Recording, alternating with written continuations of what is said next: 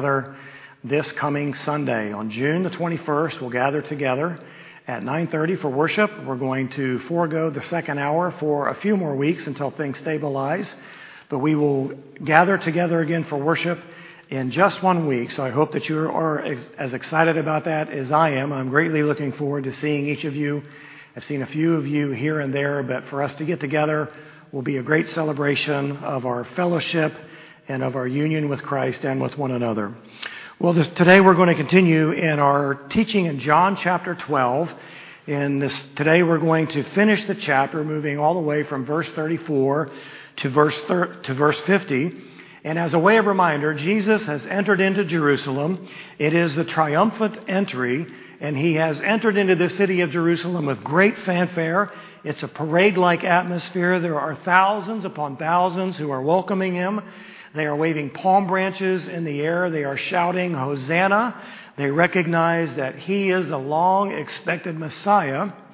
So as he gathers into the temple, an unknown amount of time later, Jesus is in the temple, and he is engaged with the people and his disciples, and he's told that there are some Greeks who would like to see him. Now, we don't know who they are, we don't know where they have come from, or what it is they want to talk about, and it's as if Jesus is addressing their question and their concern without ever even talking to them, and without this concern or question even being identified within the pages of Scripture. Jesus says that his time has come, he must die. The eternal plan of redemption is about to be completed, and the idea that the Messiah, the one that they just welcomed into the city, was going to die was completely unthinkable. The Jewish expectation at this time was for their Messiah to come in, to overthrow the Romans with military might, and to become a political ruler that would have no end. We've read from Daniel chapter 7, verses 13 and 14. "I kept looking in the night visions, and behold, with the clouds of heaven, one like a son of man was coming. And he came to the Ancient of Days and was presented before him. And to him was given dominion, glory, and a kingdom, that all the peoples, nations, and men of every language might serve him. His dominion is an everlasting dominion which will not pass away, and his kingdom is one which will not be destroyed." And so in many respects, this summarizes what the Jewish expectation for their Messiah was: to come in and establish an everlasting dominion that would never, ever end. What the Jewish people didn't understand was that the messianic rule that they so longed for would come through the cross, not through military or political means. The Messiah is, first and foremost, a spiritual deliverer. And one day, what he has accomplished through the cross would be physically experienced for all eternity when the new heavens and the new earth are created. So in this narrative, Jesus explains that if they want to participate in this messianic kingdom, they must first lose their lives for him, and then they must serve him. Those that serve him and follow him are promised to be where he is for all eternity, and those who follow and serve him will be honored by the Father.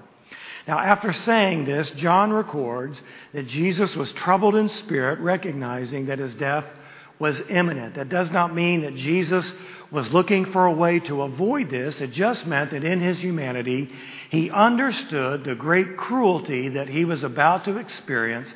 And humanly speaking, he agonized and was greatly troubled by that. He asks the Father to glorify his name, and the Father responds by speaking from heaven and says, "I have glorified it and will glorify it again." Now, this comes from the Father in the audience of other people, and Jesus says that it was spoken for their sake, not for his, because Jesus had a resolute determination to go to the cross and to complete the plan of redemption. So the people hear something. They hear the thunder, or they hear a voice that they thought might be an angel, but they completely miss the message of what was said by the Father to Jesus. Jesus confirms that through his death, the Father will be glorified in judgment as the Father abolishes sin and evil once and for all. Through his death, the Father will be glorified in victory over the curse of sin and death. And then through his death, the Father will be glorified through the redemption of God's children as this eternal plan of redemption is experienced and enjoyed by those that God has chosen. So at this point in the narrative, we pick up in verse 34. We're going to go all the way through the end of the chapter. It's a very lengthy passage, so read with me, beginning in verse 34. The crowd then answered him, "We have heard out of the law that the Christ is to remain forever, and how can you say the Son of Man must be lifted up? Who is this Son of Man?" So Jesus said to them, "For a little while longer the light is among you. Walk while you have the light, so that darkness will not overtake you. He who walks in the darkness does not know where he goes. While you have the light, believe in the light, so that you may become sons of light." These things Jesus spoke, and he went away and hid himself from them. But though he had performed so many signs before them, yet they were not believing in him. This was to fulfill the word of Isaiah the prophet, which he spoke, "Lord, who has believed our report, and to whom has the arm of the Lord been revealed?" For this reason they could not believe, for Isaiah said again, "He has blinded their eyes, and he hardened their heart, so they would not see with their eyes, and perceive with their heart, and be converted, and I heal them." Verse 41, "These things Isaiah said because he saw his glory, and he spoke of him.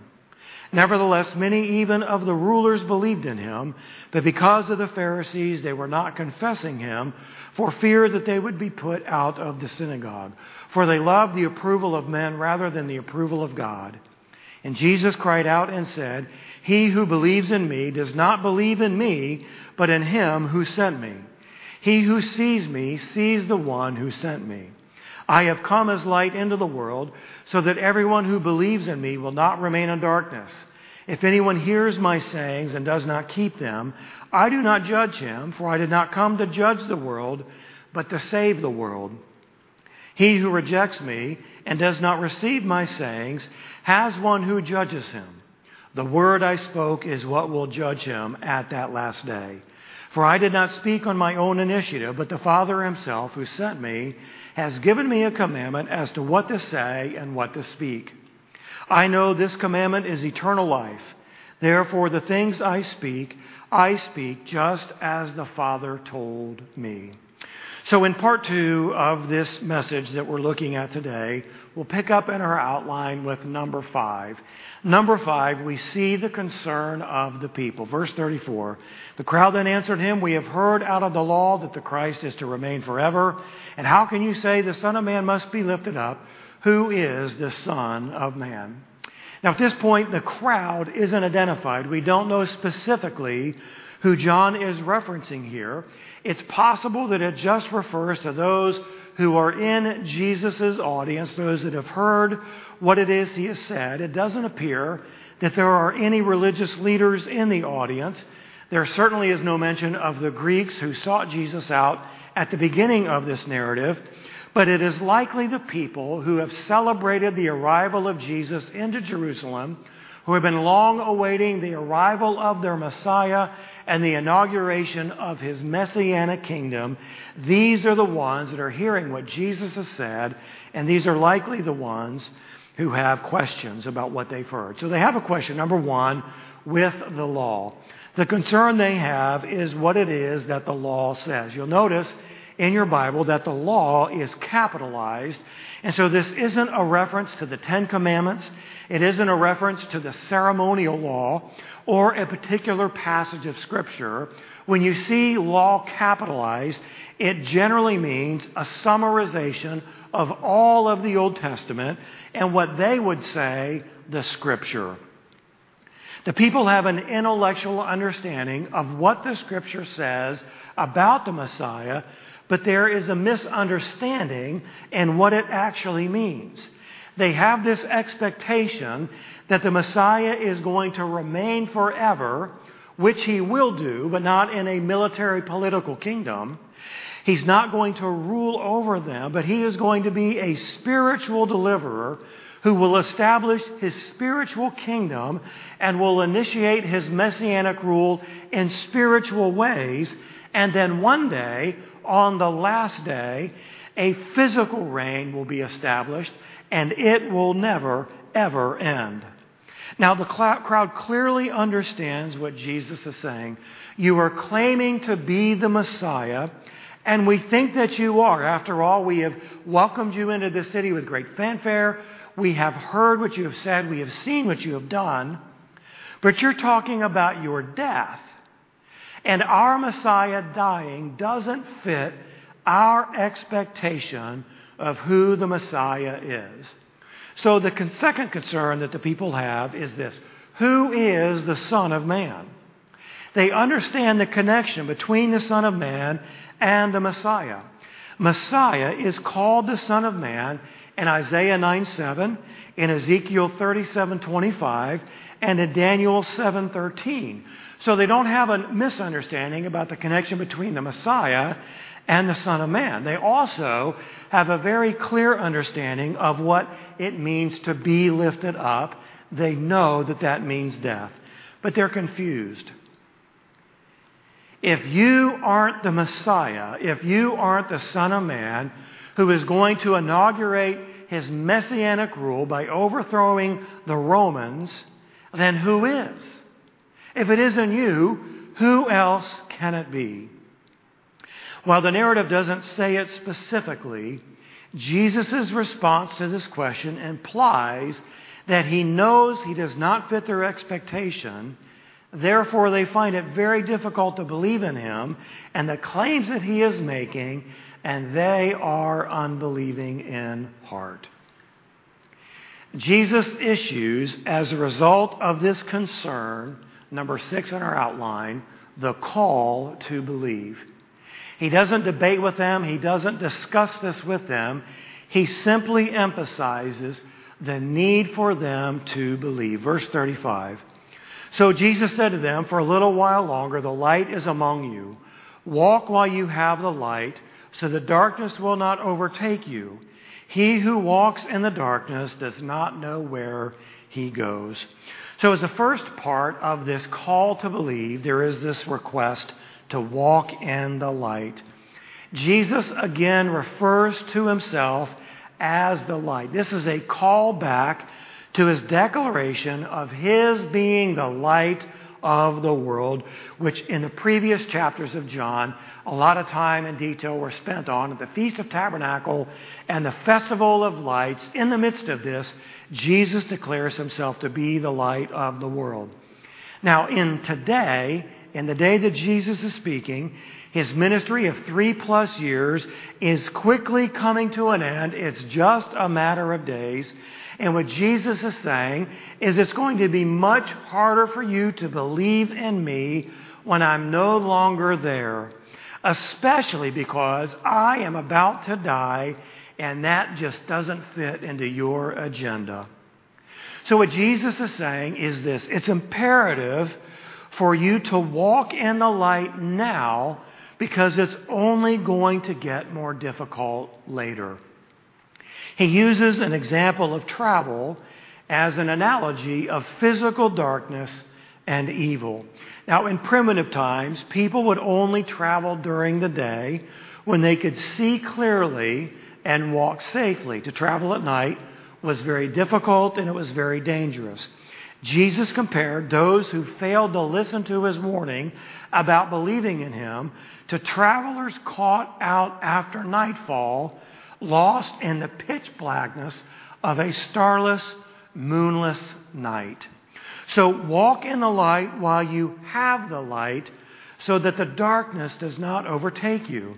The only way for them to avoid being lost in spiritual darkness was to believe in the light while they still have the light, to walk in the light. Otherwise, they don't know where they are going.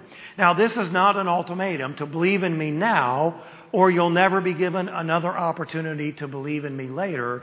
It just simply acknowledges the need to believe in the now because it's going to get more difficult after Jesus has been removed. So number two in this call to believe is to believe in the light. Not only walk in it, but to believe in it. Verse 36, while you have the light, believe in the light so that you may become sons of light. These things Jesus spoke, and he went away and hid himself from them. This really is the final call to salvation for the Jewish people while Jesus is on the earth. He's about to die on the cross, something they don't understand, and something that will make believing in him much more difficult.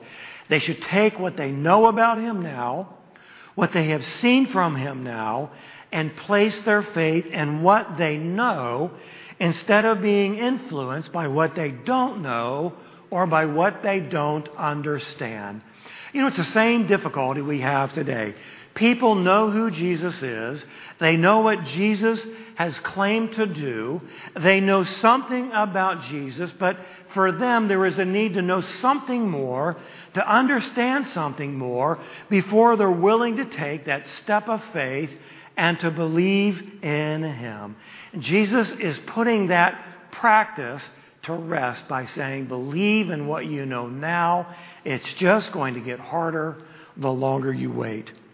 So to believe in him, to believe in the light, means that they will become the sons of light, becoming the children of God. So John records for us that after saying these things to the crowd of people around him, Jesus withdraws himself from them, and he has just now acted out the spiritual warning of the light being removed from them. In the next section of the narrative, we'll see John's commentary on number 7 in our outline, the cause of unbelief. And this is undoubtedly the most difficult part of this passage. This begins in verse 37. But though he had performed so many signs before them, yet they were not believing in him. So in spite of the numerous miracles and signs that Jesus performed, in light of the miraculous teaching that they had heard, Jesus was generally rejected as the Messiah. The fact of unbelief in the face of such irrefutable and powerful evidence makes clear the limitations of apologetics. While evidence can be given for the gospel truth, the response of the sinner is not limited to the mind and human reason, to facts and emotion. Salvation requires a regenerated heart, which is the work of the Holy Spirit. You can put all the facts in front of people, but they just aren't going to believe. People's emotions can be stirred in such a way that with great tearing and sobbing they respond to Jesus, but that doesn't necessarily mean that there has been a regeneration of the heart. So in this section of our narrative, John lists two causes for Israel's unbelief. One is divine and the other is human. And taken together, they illustrate the connection between divine sovereignty and human responsibility. It is the same difficulty that we have as we deal with the doctrine of election. God calls to himself those that he chooses, yet even those who choose him or who have been called by him must personally choose him. So first we're going to look at, number one, divine sovereignty. This means that God has caused their unbelief. So in this passage, John quotes from Isaiah 53:1, beginning of verse 38. This was to fulfill the word of Isaiah the prophet, which he spoke, Lord, who has believed our report, and to whom has the arm of the Lord been revealed? So Isaiah asked the question, who has believed our report? And the answer to that question is not very many. Although the arm of the Lord had been revealed to the nation of Israel, they still did not believe in Yahweh. So the arm of the Lord is a reference to all of God's revelation of himself. It is all of God's intervention on behalf of his people. It is all of God's deliverance for his people. It is all of the provision that God has made for his people. So God has provided the arm of himself to the nation of Israel. They have heard the report that Isaiah has given as a result of his prophetic ministry. And the question is, who has believed? And the answer is, not very many. You take all that God has done for the nation up to the time of Israel, and who has believed, who has given themselves over to this God of deliverance? And the answer is, not very many. So as John quotes this passage, it is very obvious that he is making an application of the same reality that is taking place in Jesus' ministry and earthly life, which is coming to an end. All that they have seen Jesus do, all that they have heard Jesus say, the accumulation of everything still isn't enough for them to believe. It's also obvious that the arm of the Lord is implied in the life and in the ministry of Jesus as he is ministered and come to the nation of Israel. So John gives first the divine reasoning and quotes from Isaiah 6:10 and verse 39.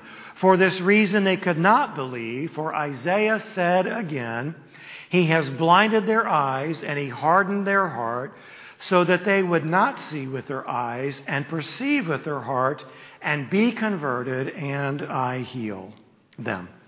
So Isaiah says the reason Israel did not believe was because God blinded their eyes and God hardened their heart. John is applying the same truth to those who are rejecting Jesus as the Messiah. In the same way the nation of Israel had denied Yahweh in the time of Isaiah, the nation of Israel is denying the Messiah in Jesus' earthly ministry. When the people came to Jesus, they encountered him with blinded eyes and with hardened hearts. Now, Jesus quoted from this exact same verse, Isaiah 6:10, in Matthew 13:14, and in Mark 6:52, and when he did so, he was addressing the unbelief of those around him. God has blinded your eyes and God has hardened your heart. Their spiritual blindness and the hardening of their heart was an act of judgment by God. You know, the judgment of God doesn't just come once and go away. The judgment of God continues to come as we deny him, as we reject him, as we rebel against him, as we determine to live our lives for ourselves, by ourselves, as opposed to walking in the light. Verse 41, these things Isaiah said because he saw his glory and he spoke of him.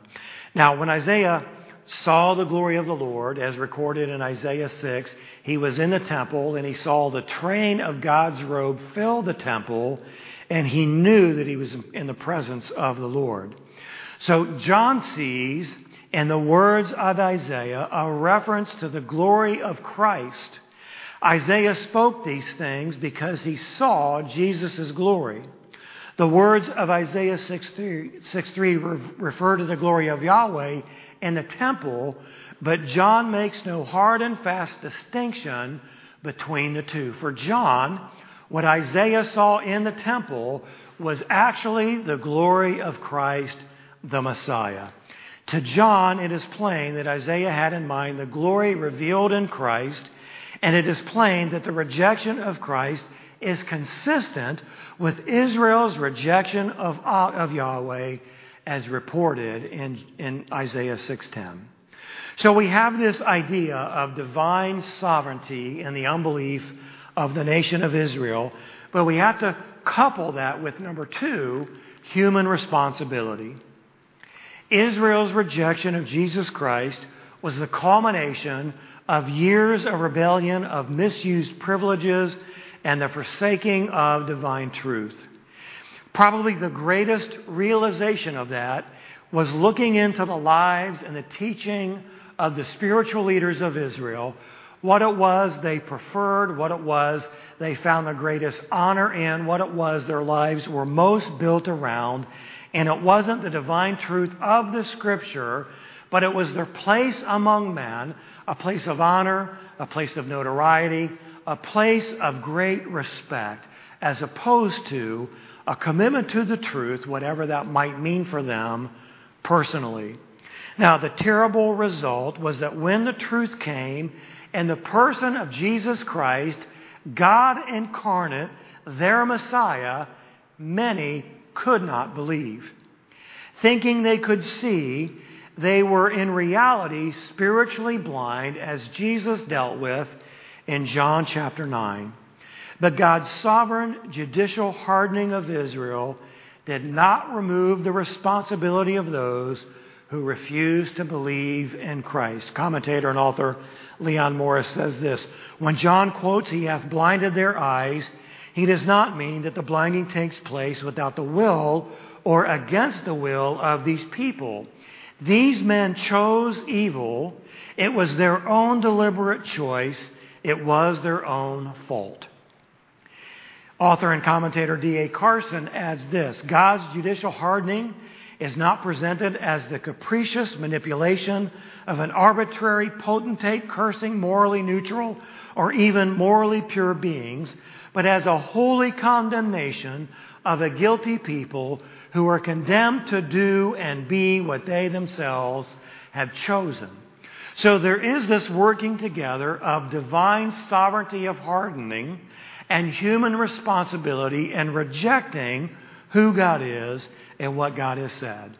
Those who are unwilling to believe risk becoming unable to believe.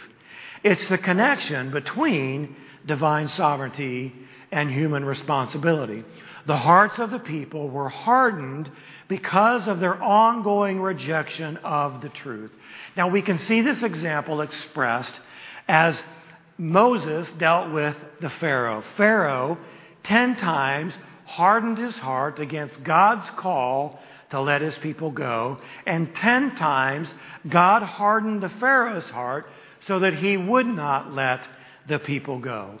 In the New Testament, we see this expressed in Romans chapter 1.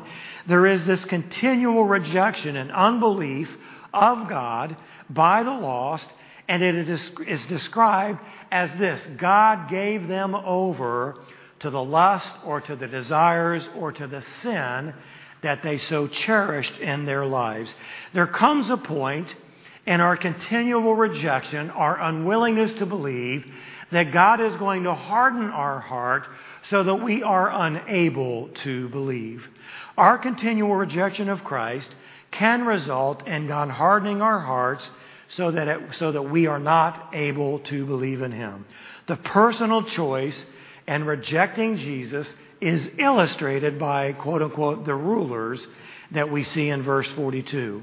Nevertheless, many even of the rulers believed in him, but because of the Pharisees, they were not confessing him for fear that they would be put out of the synagogue. So these rulers possessed a superficial belief, one that did not result in the regeneration of the heart.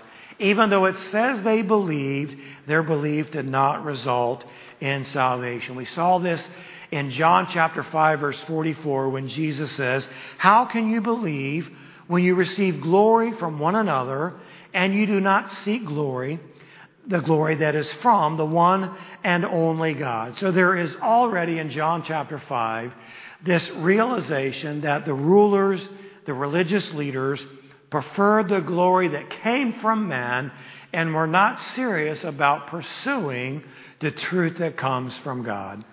That is why Jesus could stand in their midst and teach like no one had ever taught.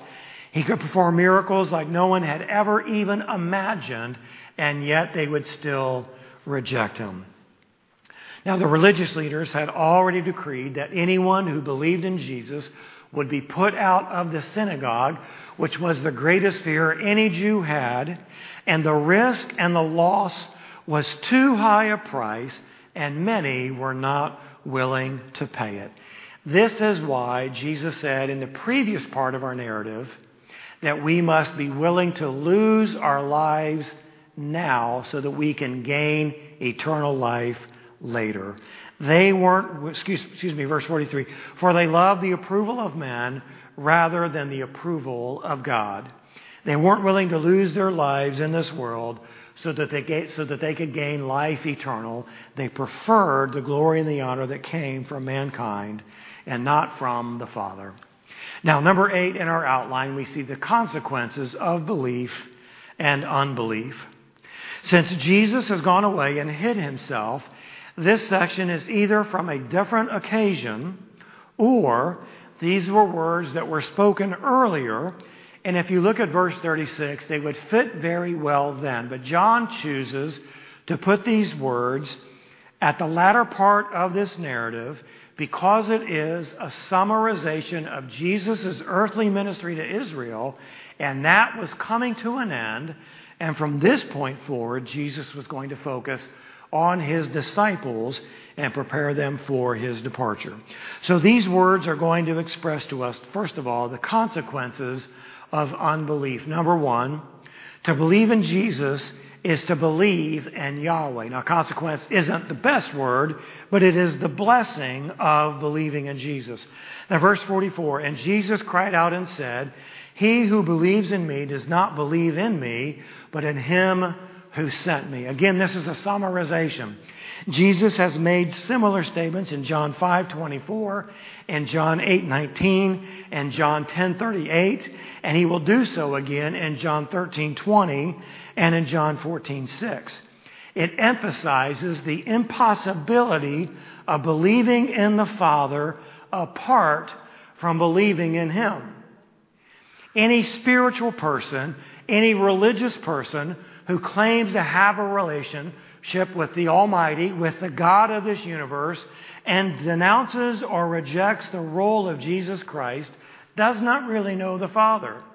Jesus said, "I am the way and the truth and the life, and no one comes to the Father except through me." And by implication, no one can know the Father except through the Son. So to believe in Jesus is to believe in Yahweh. Number 2, to see Jesus is to see Yahweh. Verse 45, "He who sees me sees the one who sent me." As Jesus' earthly ministry is coming to a close, and he has stood before these people, and they are seeing him in the flesh, Jesus says, "To see me is to see the one who sent me," and that is none other than Yahweh. These two sayings put together express the truth that those who believe in Jesus enjoy a personal knowledge of the Father and of the Son. Jesus and the Father are one. They are inseparable. They are of the same essence. And because this is true, number 3, to believe in Jesus is to be rescued from darkness. Verse 46, "I have come as light into the world so that everyone who believes in me will not remain in darkness." So again, we see this pronouncement as Jesus being the light. He made the same statements in John 8:12 and in John 9:5, and he also repeats the same line of teaching previously in our narrative in John 12, verses 35 and 36. Jesus is saying, "I have come to rescue you from spiritual darkness, not from Roman servitude." To believe in me is to become a son of the light. Now, the consequence of unbelief is very simply judgment. Verses 47 and 48, "If anyone hears my sayings and does not keep them, I do not judge him, for I did not come to judge the world, but to save the world. He who rejects me and does not receive my sayings has one who judges him. The word I spoke is what will judge him at the last day." So rejection of Jesus' words bring judgment because he is one with the Father and because he speaks the truth. Jesus says that he didn't come into the world to pronounce judgment. He came to save the world. But what we do with Jesus' words will determine what happens to us. We will either become sons of light by believing in him, or we will become objects of judgment because we have consistently and continually rejected him. In effect, we bring judgment upon ourselves by rejecting what Jesus has said. Jesus' words determine people's eternal destinies. Why? Because of who he is and because he speaks for the Father. We see this in verse 49 and 50. For I did not speak on my own initiative, but the Father himself who sent me has given me a commandment as to what to say and what to speak. I know that his commandment is eternal life. Therefore, the things I speak just as the Father has told me. Now, this concludes Jesus' earthly ministry. It concludes the call of salvation to the nation of Israel. And it's really very, very simple. You have seen all that I have done. You have heard all that I have said. You have ample evidence to believe in who I am. Whether you believe me or not is your choice. To reject me is to bring judgment on yourself. To believe in me is to become a son of the light. To believe in me is to serve me. It is to follow me. And to do that means that you will be where I am and you will be honored by the Father. We make believing in Jesus a very complicated matter. There's so many questions that are difficult to explain and to understand. There are many objections to what is said in the Bible and how that ruffles against our human understanding and our finite being. But nonetheless, we are called to believe in him. What will you do with the words of Jesus? You will either accept and believe, or you will reject and be judged. Would you pray with me, please? Father, we thank you for the clarity and the simplicity of this message. We thank you that your words are truth, and we know them to be true. And I pray that everyone who deals with the truths of this passage would come to terms with who you are. Father, we pray that in your sovereignty that you would open the hearts and that you would open the minds of those who hear so that you can come and heal and make them your children. Father, would you show us the futility of rejecting your truth, of rebelling against your ways? Would you help us? Would you motivate us to be inclined to subject ourselves before you, to be submissive, to follow you, to walk in the light as we have been made the children of light? Father, we thank you for the great blessing we know of your love and of your grace and of your mercy. We pray that each passing day amplifies what we know as we experience a personal and genuine relationship with the Father through the Son and the glory that is involved in that. Father, you are great and awesome and worthy to be praised. We thank you. We give our love to you. We pray that you're pleased with our hearts, with our thoughts, and with our actions each and every day. We pray these things in Jesus' name.